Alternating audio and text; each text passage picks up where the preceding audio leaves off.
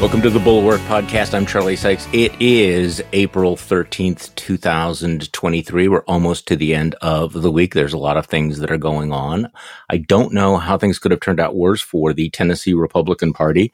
They really become the poster state for political meltdown. Interesting development in Arizona where there was an election denier who was so extreme that even Republicans in the House decided they could do without her, and she was expelled. This is the story of Liz Harris, an election denying Republican lawmaker who was expelled on a bipartisan vote. Uh, Democrats have their own headaches uh, with Dianne Feinstein. The speculation is rising that she's not actually going to come back to the Senate, depriving the Democrats of her vote. And there is now a push to get her to resign, which she is not doing so far. Meanwhile, uh, if you ever wondered what witness intimidation in broad daylight looked like, Trump is suing his ex lawyer, Michael Cohen. At the moment that Cohen appears poised to become a star witness against him in a criminal trial in New York, the fight over abortion pills remains a complete cluster, you know what. Fox News had another epically crappy day in court. We'll talk about that on tomorrow's podcast on the Grift Watch. Uh, new reports the special counsel is focusing on Trump's fundraising off false election claims. But let's start with this story, which is just so mind bending. The story of the leaked Pentagon documents about Ukraine. And we are joined by retired Lieutenant General Mark Hertling. General, welcome back to the podcast. Hey, Charlie. It's great to be with you once again. Some interesting news. Well, there's a lot going on, and I just want to get your sense of, you know, this leak, how it happened, how bad it is, what it tells us, where we're at. Let's start with the the breaking news out of the Washington Post, whose journalism may be a little bit derivative of what Bellingcat reported a little bit earlier, but they believe they have identified the leaker of these secret documents, somebody who worked on a military base. Let me just read you the first couple of paragraphs. The man behind a massive leak of U.S. government secrets that has exposed spying on allies revealed the grim prospect for Ukraine's war with Russia and ignited diplomatic fires for the White House is a young, charismatic gun enthusiast who shared highly classified documents with a group of far flung acquaintances searching for companionship amid the isolation of the pandemic. United by their mutual love of guns, military gear, and God, the group of roughly two dozen, mostly men and boys, you could have guessed that, formed an invitation only clubhouse in 2020 on Discord, an online platform popular with gamers. But they paid little attention last year when a man called OG posted a message laden with strange acronyms and jargon. The words were unfamiliar and few people read the long note, one of the members explained, but he revered OG, the elder leader of the tiny tribe who claimed to know secrets the government withheld from ordinary people. So apparently he was he was depressed that he wasn't getting enough attention, so he figured he was going to share this online with this group of guys. So general, you know, this is not Tinker Tailor soldier spy type stuff. This is not the KGB. This is a bunch of lonely, bored guys on social media. So, your thoughts about what we're learning about this? You're right. It isn't Tinker, Soldier, Sailor, Spy. It's more like Mickey's Playhouse.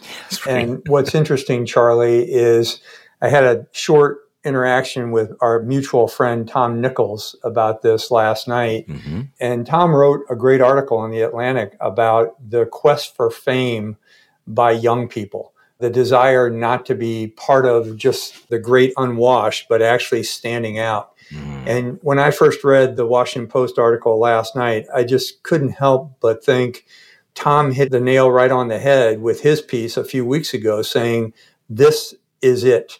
It is an individual. And as the article stated, if the article is true, and we'll caveat everything with saying, hey, this could be true. Yeah. Right. The article stated this guy is on a military base somewhere. And you ask me, what does that mean? I don't know. It could be he could be a cleared intelligence analyst.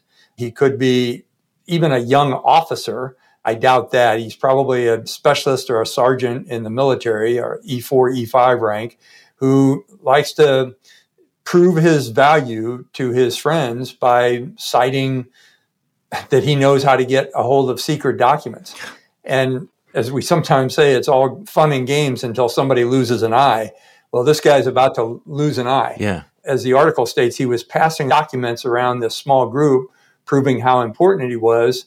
And then somehow those articles or those documents were put on another social media network and sent to the world. And now, allegedly, the ending of the article claims that this individual is fearing for his freedom and fearing for his life, and he's going to go in hiding because the deep state's going to take control. And it's yes. just every single conspiracy type theory you could think of caught up in a group of young people. And it's just absolutely crazy that these guys would open up the portals to our nation's secrets and conversations and potentially even sources and methods that others could gain information about because he wanted to prove himself as an important character in this small group of, of gun aficionados. When I introduced you, I should have mentioned, I reminded people that you were a former commanding general of the U.S. Army Europe and the Seventh Army. And I guess the question that is nagging this morning is how does an E4, E5 get their hands on this kind of top secret documentation? What does this say about the security and, and the way in which these documents are circulated and protected? You know, that's what everyone's question is today. And, you know, these secret documents aren't, you know, typed in, printed out, and delivered by generals and colonels. The members of a staff, the intel analysts, the individuals that really do the deep dives into some things and put the stuff on paper, the so-called PowerPoint Rangers, as they're sometimes called, are lower ranking individuals. So, you know, it, it, does not surprise me that a sergeant might have a secret or a top secret clearance. You know, in my headquarters in Europe, in my division in Germany and in Iraq, some of my best intel analysts were the younger ones because they would look at things from a different perspective. But the issue is, Charlie, these, these individuals go through the clearance procedures. They're vetted. They have the background investigations, especially at the top secret level, that anyone else goes through. Mm. And they sign documents that state, hey, I know if I divulge any of the secrets that I'm made privy to, that I can suffer these kinds of consequences, X, Y, and Z, in terms of prison times, fines, demotion and rank, court martials, whatever you want to say. Now, I'm assuming that the individual that's part of this group, the leader, the so called OG, as they call him in the article, is probably a military member. I doubt he's a civilian. You don't have civilians that young doing these kind of things, but the military really runs on young soldiers doing the kinds of things they need to do. And sometimes you have free floating electrons, like this guy obviously was, who wants to portray himself as more than he appears to be. Before we move on to the substance, just want to read from the Bellingcat report. Uh, this is the investigative collective research outlet that does fantastic work. And they reported bizarrely the Discord channels in which the documents dated from March were posted focused on the Minecraft computer game and fandom for a Filipino YouTube celebrity. You can't make this stuff up. then they spread to other sites such as the image board 4chan before appearing on Telegram, Twitter, and then major media publishers around the world in recent days. So let's talk about the real world damage. How bad is this as a breach? I mean, the documents have been described as highly damaging. They include photos of anticipated weapons deliveries as well as troop and battalion strengths. I mean, the Pentagon has confirmed that some of this stuff is legitimate Defense Department documents. Maybe the numbers have been altered, but General, how bad is this? It's interesting, Charlie, because in listening to the commentary and and being part of the commentary, I've heard the spectrum of "Oh my God, this is horrible," yeah, all the way down to "Eh, no big deal." You know, people know we're doing this, and probably it depends on the audience. I personally don't think this will influence any kind of Ukrainian activity in their upcoming offensive. The kinds of things I read in the available documents the ones that were surprisingly republished in uh, with document pictures in places like the New York Times, which surprised the hell out of me. Hmm. In seeing some of the documents from a military perspective, even though they said top secret, no foreign at the top of the page, some of the information on those documents, yeah, it's important. It's a critical assessment of capabilities. But I think that probably Russia knows most of these things. Ukraine knows that the other side, their enemies, probably have a feel for what's going on. There was some assessment of weapon systems and capabilities and you know the estimated by someone on the joint staff in the pentagon when they would run out if they continued to use the weapons the way ukraine was using them but truthfully you know that's true on both sides mm-hmm. so from the standpoint of operational intelligence leaking i don't think it's a significant deal but again from another audience from generating trust with our allies and partners, generating trust and ensuring we have trust with our partners on the battlefield, it's not a good look. Right. In another audience, when you're talking about, oh, I don't know, some of the comments that were made about Egypt, Japan, South Korea, you know, they all know that the United States is constantly collecting intelligence, not only on our foes, but on our friends. And maybe some of the things that were released, and I'm going to specifically point to the Egyptian potential for arranging a deal with Russia, that might be a good thing to send a message. Say, hey, we know what you're doing, knock it off. We did that to Russia at the beginning of the war. They didn't take our advice to knock it off. They continued with the invasion. Mm-hmm. I have been in situations, I think I may have shared this once before on this show, where when I was in Iraq, I asked my boss at the time, General Petraeus, if I could share photographs that were classified as top secret with my Iraqi and Kurdish Peshmerga mm-hmm. Colleagues because they were going at it against each other and lying to me about what they were doing. So when I showed them, hey, I know exactly what you're doing, knock it off, they knocked it off. So, I mean, you know, depending on the audience, depending on who reads this, it can be all the way from a no big deal to an unfortunate loss of trust with the United States to another embarrassment on the world stage to possibly a good thing with some that need to be reminded we know what they're doing. So for the last year, we've had this ongoing conversation. Are we doing enough? Has Ukraine gotten enough of the equipment they need to win the war, to be successful? And, uh, you know, among the things that, that, came out in this document dump, uh, this is from a CNN report, Several of the classified documents warn that Ukraine's medium range air defenses to protect frontline troops will be completely reduced by May 23rd, very specific, suggesting that Russia could soon have aerial superiority and that Ukraine could lose the ability to amass ground forces in a counteroffensive. Uh, that seems like a big deal.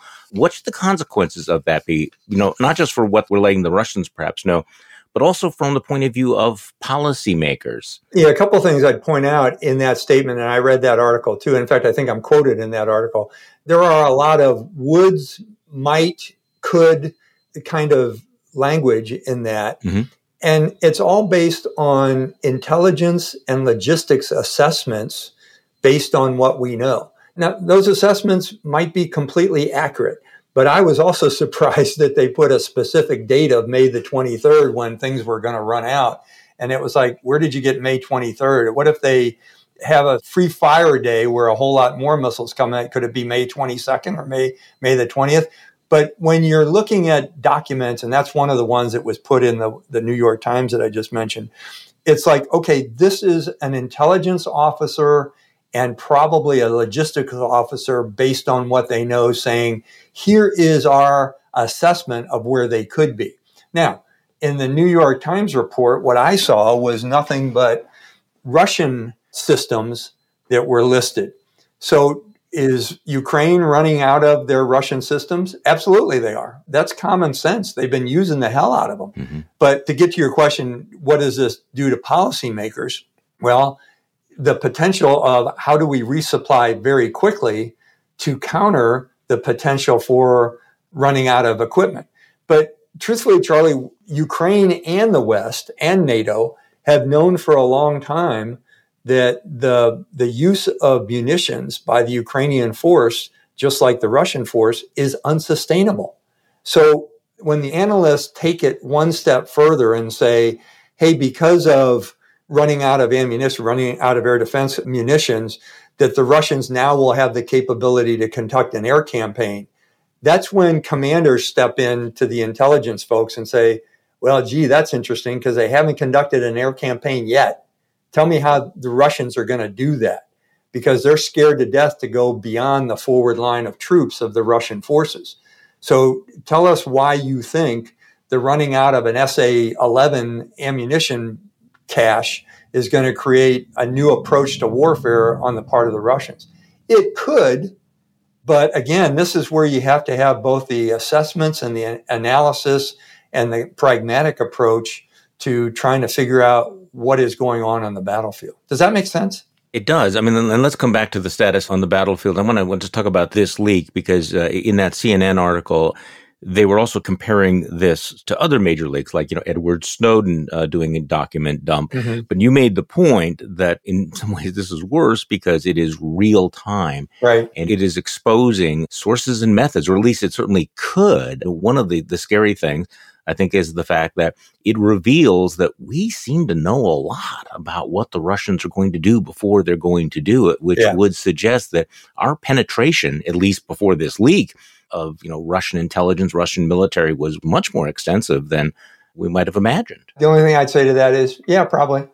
So, what is the danger for the human assets, or however it is that we're gathering this information? Then? You know, it would be as if you would say, "Hey, someone's leaking secrets from inside the Pentagon." they must have a mole in there. Well, yeah, there's 25,000 people that work at the Pentagon. Let's find the mole. How do you do that? Yeah. When you're talking about getting human sources from inside other government, that is truly an art form. And it's one of the reasons why, you know, there is such caretaking with these kinds of documents. When you look at sources and methods, you're never going to name the person. You're never going to say what they are exactly doing. Mm-hmm. But usually there's a, if you go into a classified document, it will state some kind of fact about a foreign army or a foreign government. And then at the end of the sentence, it will have in italics, here's where that came from. So, as an example, me as an intelligence user, when I'm reading my intelligence book every morning, I can say, oh, okay, that's from an insider. That's probably pretty good information. It's a sole source resource. One person is saying this, and I'll put a certain amount of credence to that. But on the other hand, if the paragraph gives a long litany of things and then says this is collected from multiple sources inside and outside of the government, from different resources, satellite imagery, SIGINT, things like that, you say, ooh, this is pretty good stuff you know, I, I can rely on that. So I'm kind of going down a rabbit hole a little bit on you, Charlie, and I apologize for that. No. But, you know, the point of the matter is yes, we've had insiders in a lot of government, and this is, you know, this is open mm-hmm. source. I'm not telling any secrets here that provide us information. It depends on what the document says. And most of the secret documents, whereas they will state the source or the potential method, it won't give you any more of a clue other than to say, oh man, if, I, if I'm Mr. Putin, I've got somebody in my intelligence services or inside of the Kremlin that's reporting this. But then again, he's known that for a while because the CIA director, I think, Bill Burns, went to Moscow before the war started and said, We know what you're doing and we know what your intent is. We would highly recommend you not do it. So he has known for a long time that he has intelligence sources inside of his government. So this is an indication that I watch too many movies, but uh, this strikes me that it can cut both ways. That it, it might expose some of our legitimate assets, but it also might sow a great deal more paranoia yeah. in the Russians to think that you don't know who to trust. You don't know who's listening to you. And given someone like Vladimir Putin in the, in the enclosed, hermetically sealed world of the Kremlin, that might be a little bit mind blowing for him. Well, let me connect a dot for you here. The jailing of a Wall Street Journal reporter alongside with the jailing of a lot of other inside reporters from Russia tells me that Mr. Putin is quite paranoid about, first of all, internal reporting, mm-hmm. internal journalists, but now he's increasingly becoming concerned about external journalists. So, as I think a couple of news agencies and businesses have already said to their people, you might want to get out of Russia right now hmm. because as much as we want information inside the system, the threats against individuals are too high. But what is that going to do? That's going to shut down some of our open source resources that a lot of journalists risk their lives to do because they're afraid of being thrown in jail. Well, that's interesting. The uh, I guess my read on on the arrest of the Wall Street Journal reporter was simply that there was Vladimir Putin taking another American hostage. Do you think they're genuinely thinking or genuinely concerned that reporters like that are an intelligence resource or, or are in fact spying? No, I, am not suggesting the Wall Street Journal reporter was an intelligence resource. No, no, I understand that, but whether they thought did they actually think when they arrested him that they were arresting a spy as opposed to hey, this is a way to screw with uh, with another American here? I think it's all of the above. Okay. I think it's, you know, screw with an American. We don't want any kind of news reports getting on the front page of the Wall Street Journal because this guy's in Moscow. It's all of the above. You know, in a closed society, in a closed authoritarian society, the leader can shut down the media. And, you know, I personally don't think the Wall Street Journal reporter is a spy. Don't get me wrong. He's just a reporter doing his thing. But Mr. Putin doesn't like reporters doing their thing. He does not like freedom of the press. In an authoritarian society, reporting and spying, you know, will look the same thing, right? I mean, you know, right. if you want to keep secrets. This is Charlie Sykes, host of the Bulwark podcast. Thanks so much for listening to this show where every day we try to help you make sense of the political world we live in and remind you that you are not the crazy one. If you enjoy this podcast, I'm sure you're going to find my free Morning Shots newsletter a great companion for understanding what is happening to us. And every morning as I prepare for this show, I share with my readers what's trending and what to pay attention to, including my latest writing and essays on the events of the day.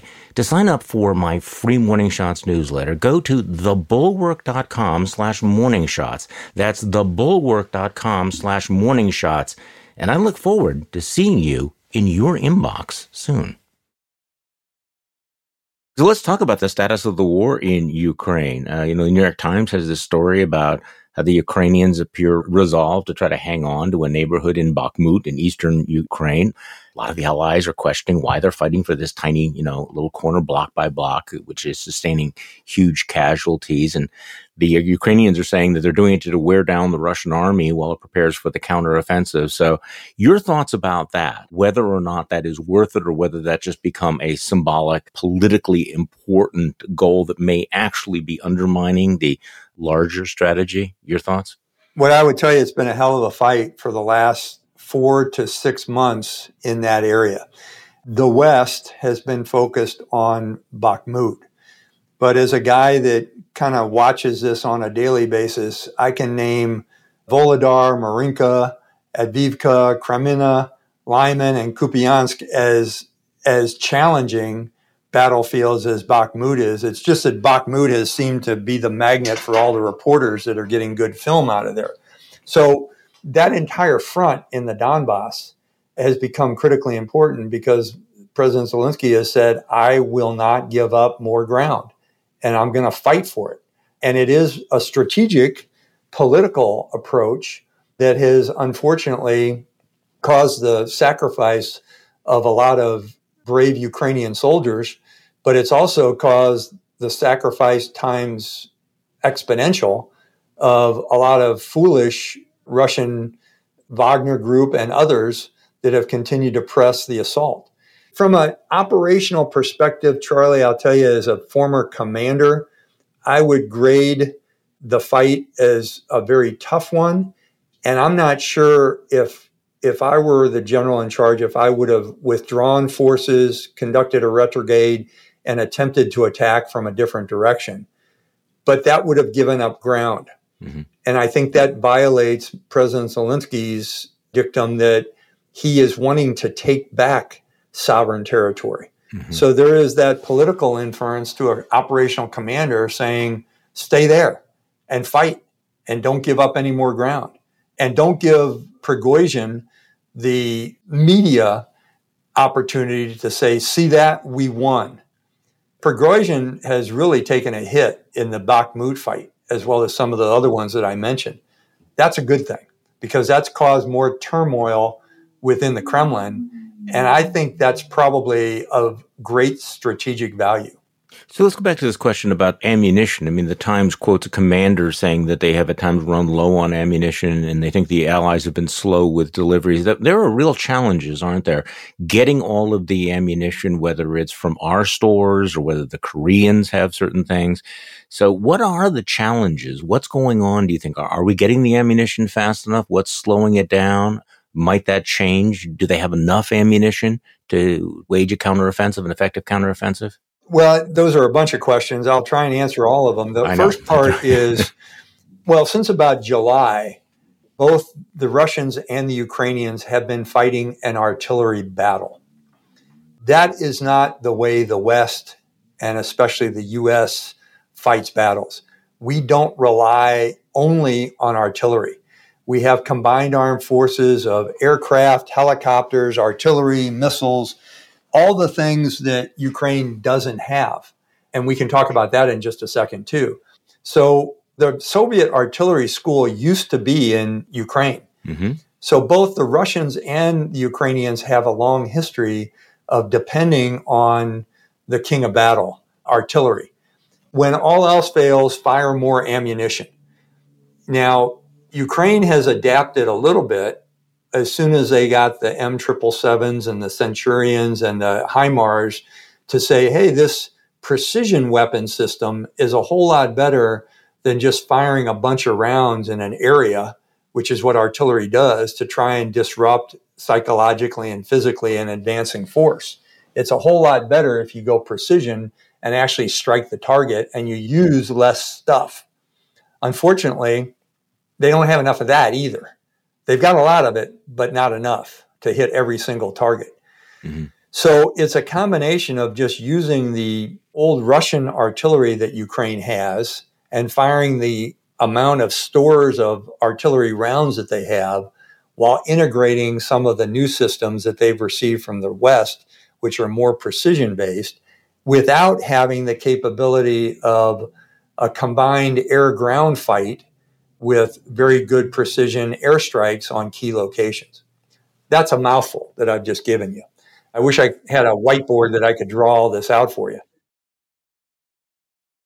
In The last few days, this gruesome video showing Russian soldiers beheading a Ukrainian soldier probably over the summer, and the way in which the Russians appear to be more and more openly, and I'm talking about things on state media as well as, you know, social media, where they're really, you know, embracing this kind of, you know, ISIS like savagery. I mean, the release of these videos, you would not think would be in Russia's interest, but they don't seem to care. So, what is the impact of this? I'm trying to remember the last time that we had a, you know, quote unquote, you know, civilized military engaging in this sort of behavior. But of course, we're not dealing with a civilized military anymore, are we? Yeah, no, make no mistake, Russia is not a civilized military. They do not adhere to the laws of land warfare. There have been multiple, I mean, literally hundreds, if not thousands, of violations of all the protocols of the uh, Geneva Convention. And this is just another one. You don't torture or mutilate enemy bodies, dead or alive, and they have done both.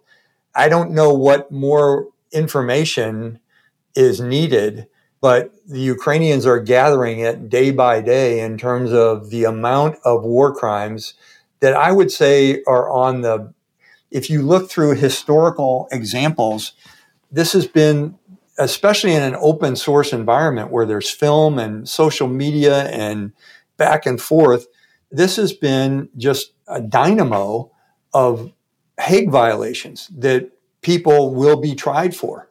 The president of Russia has been accused of being a war criminal for one specific thing, and that's the transfer of children from Ukraine's parents to Russia. But in my read of every single protocol of the Geneva Convention, Russia has violated everything from battlefield to civilian abuse to journalist abuse to, I mean, name that tune. The over 100 articles of the protocols have all been violated. It's just amazing. I mean, Article 51 and 54 of Protocol 1 of the Geneva Convention says indiscriminate attacks on civilian population and destruction of food, water, and other materials needed for survival is a violation of those two articles. Has Russia done that? Yes. go through any of the other ones and you'll say the same thing. It, they're all affirmative.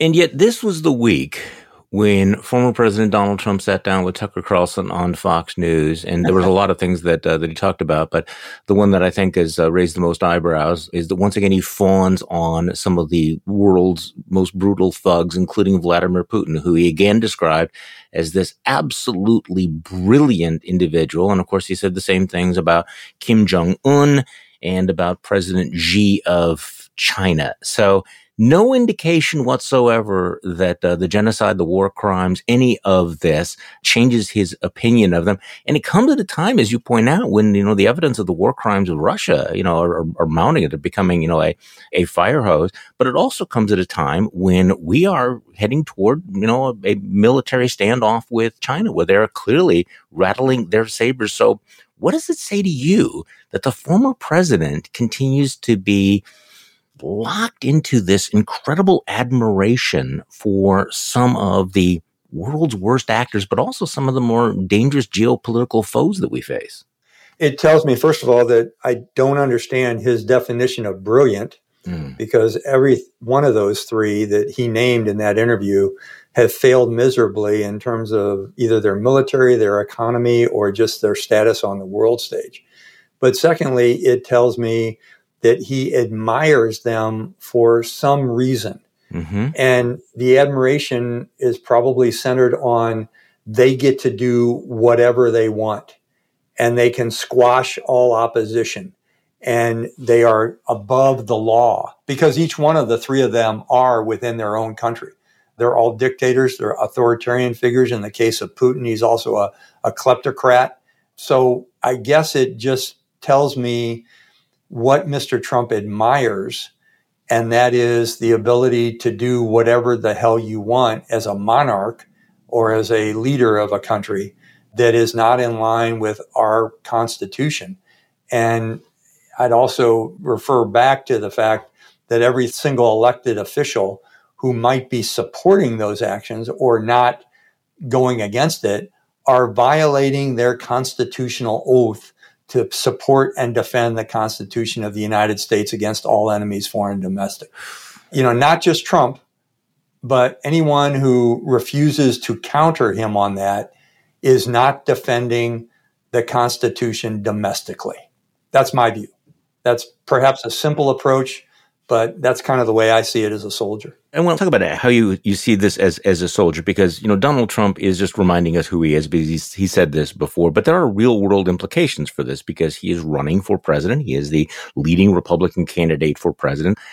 The timing is, seems important because we are gearing up for some kind of a confrontation with President Xi, the Chinese. We have men and women in uniform and they're hearing Donald Trump praise how brilliant this guy is and how incredibly stupid and weak and slimy, whatever word you want to use, that, you know, to describe our American commander in chief. I mean, how does this sound to hear the former president denigrating our military and our leadership at a time when he is praising the Chinese who are rattling their sabers? Well, I learned never to speak for all of the military, Charlie, and it's because anyone that's wearing the uniform of the country is pulled from the society. And the divisiveness we have in our society, the divisions that are there without a look at the logic, reason, and passion for ideology and what we believe in, our so called American values, you know, that are stated in numerous documents, have been stated in various speeches throughout our history, things that we allegedly stand for. It just seems that some haven't really been thoughtful enough to say, do I stand for that or not? And this is a case that there are some in the military who probably think Mr. Trump is the greatest thing going because he's strong and tough, which I personally don't believe he's either of those, that he's thoughtful, which I personally don't think, and that he is, has the best interest of making America great again, which I think is a catchphrase that's not attached to reality. But I would also say there's probably more within the military, and we're seeing polling data on that, that there has been a shift within the military since the Trump ages that says that there is an increasing lack of support for that kind of dialogue, for that kind of false strength. But I can't say 100% of the military is going to be upset. But from a commander standpoint, what I'll tell you is when I was commanding U.S. Army Europe, and people would come up and ask me about different things that were going on in the United States. Uh, allies would come up and ask me about that. I had to be a representative. And I can't understand what our current uniform senior leaders went through when Mr. Trump was president and saying we should get out of NATO and withdraw our troops from different locations that are attached to security agreements. What does the rest of the world think about us right now? What do our allies think? How worried are they? Remember when Joe Biden became president, he said, you know, America is back. But uh, there were people uh, among our allies who said, yes, but for how long? So, how does this look on the world stage when people are looking at the divisions in America, the, the kinds of debates that we're having, the, the kind of backsliding on, on issues like democracy? It feels like it's like the best of times and the worst of times. We have this extraordinary moment where you have NATO really pulling together, you know, the, you know, having Finland joining NATO, the Western alliance feeling stronger than ever. And yet at the same time, they have to be looking over their shoulders and going, what is going on in the United States? Where are you people headed? That is still happening. And I think from my travels, and I've been to a, a few countries recently, where there is a little bit more comfort. And I think this shows up in pollings that most nations, especially the ones in Europe, believe that America is back in a leadership role. There's been a huge shift in terms of public polling in places toward supporting and realizing that America's back. But at the senior leader level, there is still concern because they see gun violence. They see the debates on freedoms that are seemingly crazy. You know, people are concerned about America. You know, and the thing is, Charlie, you know this because you've traveled significantly. I don't know what's going on in Spain right now. I have a little bit of understanding because I watch Iraq because I served there, but I don't know what's going on in most countries. But I guarantee you that a vast number of people in every single country around the world watches the United States because they want to see what we're going to do next and their knowledge is often quite granular. You know, you talk to reporters from New Zealand or from Denmark or from Australia, and, and they know far more about the internal workings of, of American politics than the average American does right now. They're watching it so closely. They absolutely do. So, just one last thing. I was uh, looking back to uh, the days when you were in, in Europe. How amazing is it that Finland has joined NATO, extending the border by hundreds of miles? I grew up you know, hearing the word Finlandization, you know, a country that basically had to subordinate its foreign policy to its, you know, much bigger, much scarier neighbor. And to have little Finland standing up in this particular way is really one of those extraordinary moments in geopolitics, isn't it? It really is. And I'll share a personal anecdote, but the rationale, if, if Americans don't see this, they should. And that is the fact that every NATO nation, every European nation realizes based on this war that it would be very difficult to go it alone, that they've got to be part of something bigger if there's the potential for bullies around the world looking to go back to the 20th century or even the 19th century and invade your country. And they want to be part of a security agreement. And make no mistake, the countries in Europe who were once under Russia's thumb the ones that were part of either the former Warsaw Pact or the Soviet satellite system never want to go back to that. And for Putin to say that anyone was coerced into joining NATO is an easily refutable claim because every single one of those nations that are now part of NATO had to work very hard to meet the requirements of the members access program, the MAP, to get in. And it's because they don't ever want to go back to what they used to have under Russia. Finland does it. The anecdote I was going to tell you is I spent a lot of time in Sweden uh, because we had a training center there as a partner.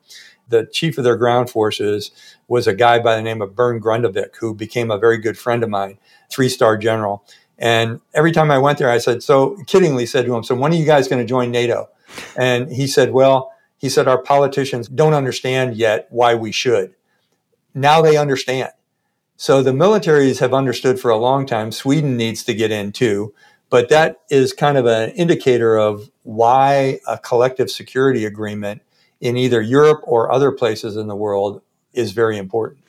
General Mark Hertling is a retired lieutenant general and CNN military analyst. He is a former commanding general of U.S. Army Europe and the 7th Army. General, thank you so much for coming back on the podcast. It is always a pleasure, Charlie. Thanks for all the things you're doing too. Well, I always feel smarter after I talk with you. and thank you all for listening to today's Bulwark podcast. I'm Charlie Sykes. We'll be back tomorrow and we will do this all over again.